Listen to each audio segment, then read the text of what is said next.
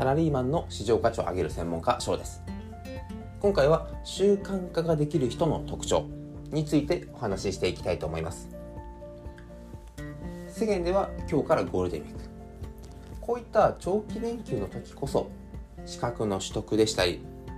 あとはなんまるまる自分のために早起きだったりとか、まあ、読書だったりとかそういう習慣をつけたり。または僕の場合はこのポッドキャストがメインになるんですが、まあ、他に SNS こういったものを始めてみたい。そういった人も多いのではないでしょうか。この習慣化続けれるか続けれないか。何が大きく違うんでしょうか。続けられる人はもともとそういった才能があったのか。そんなことはないですよね。確かに人によって得意不得意分かれることはあるんですが全く向いてないとかできないとかそういう根本的な差というのはあまりないということが研究でも分かっています。では一体何が差になってくるのか。これは習慣化しようと思っているものにかける時間の長さ。この長さというのは例えば毎日本を読むにしても1時間読むぞと決めた場合比較でも毎日1時間。週末になったらじゃあ2時間。いや5時間は勉強するぞ。と熱を込めてやる方も多いと思います。僕自身20代の時はもうずっとそういう習慣のつき方ばっかりしてました。結果なかなか続かなかったんですけど。何が言いたいかというとまず余力でいいから続けれる時間帯に調整する。はタイガー・ウッズ選手もう世界中の人が知ってあのプロゴルファーですよね。もう若い時から20代からもう世界の第一線で活躍されている。またはピアノでした。そういった一流になられる方というのはじゃあ一番最初から才能があって毎日何時間何十時間も練習に没頭していたのかというと逆だと言われています。本当に一番最初に始めるタイミングでは1日10分とか15分とか。下手したら5分という方もいます。ただ5分でもいいからこれを毎日毎日毎日続けていく。ではなぜいきなり1時間ではなくて5分なのか。一番最初によくよしやろうと。決めた場合やる気がみなぎってますよね。ですのでこのやる気があれば1時間でも2時間でも取り組めるのは間違いないです。ただ今だけではなくて1年後10年後何十年とその先まで習慣化を考えていくと毎日毎日やる気にみなぎっている。日はないですよね。仕事で立て込んでも疲れてしまったりとかもう気持ちにもなんかいや別のことやりたいんだと。いうふうに興味が別に向いてしまったりしてやろうとしていた継続ができなくなった。そんな経験があると思います。そういった時に5分でもいい。10分でもいい。これは仕事でクタクタになって帰ってきた場合。または違うことに関心が向いてこっちにも時間を割きたいと思った場合。その時にお仕事されていらっしゃる方ご家族をも一緒に生活されていらっしゃる方って一日に自分に使える時間って計算したことありますか？仕事して家族の時間があって寝る時間があって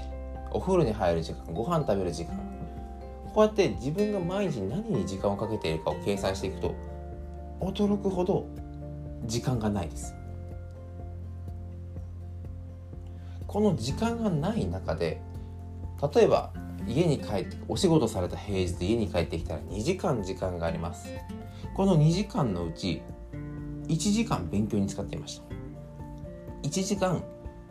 リラックスしたりとか自分の趣味の時間になっていました。ここに新しいビジネスチャンスだと思ってこれもやってみたいなと思った時にこの1時間の勉強と1時間のリラックスタイムどっちにどっちの時間を削ろうかなと。考えた時にまずリラックスタイムを削れる方は少数です。なぜならそのリラックスタイムがあって気持ちを整えて翌日そのその週もお仕事を頑張っていく。となっていくとこれは必然的に必要なリラックスタイム。勉強時間は今すぐというのではなくて2年後3年後を見越しての勉強であった場合優先順位としては勉強の方が落ちてしまいます。そうすると一生懸命続けていた1時間の勉強も新しいビジネスチャンスの情報収集とかそちらの勉強に切り替わっていきます。そうするとなかなかこう1年スパン2年スパン、まあ、5年スパン10年スパンで見た場合に継続するのが難しくなっていきます。僕はですので本当にコロコロコロコロ Twitter をやってみたりとかインスタグラムを挑戦してみたりとかはたまたなんか別の資格を取る時間にやったりとか本当にコロコロコロコロ変わってしまいました。ですのでコロコロ変わっていろんな経験を詰めるんですがやっぱやり続けてきた習慣にできていたかっていうとだいぶ微妙になってきます。だからこそ5分でも10分でもいいです。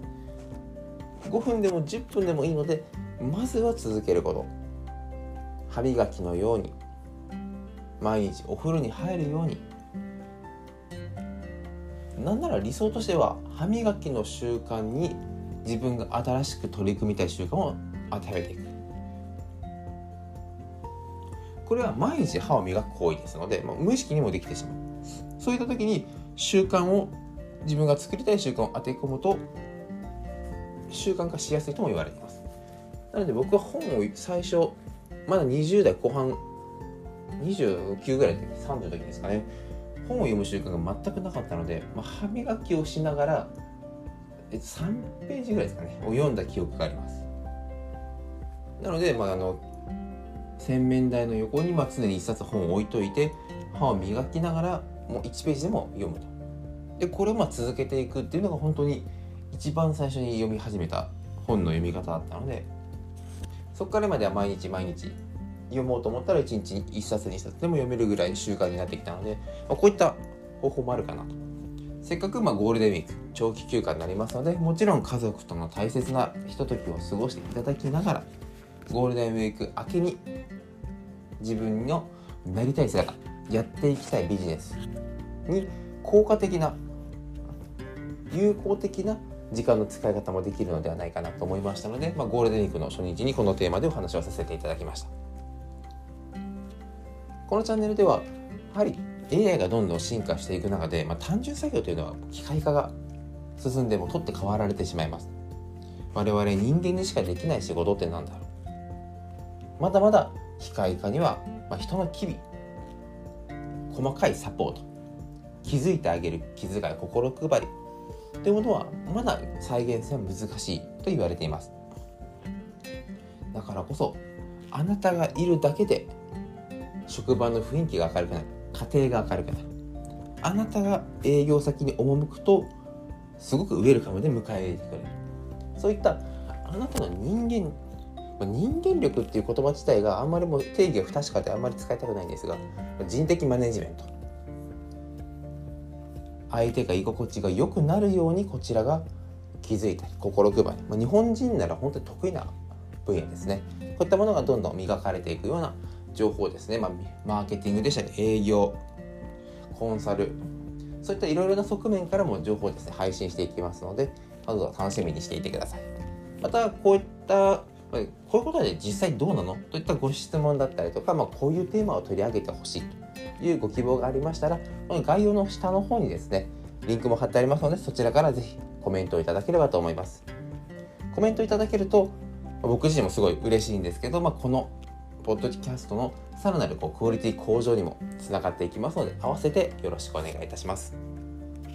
それでは今回もご清聴いただきありがとうございました。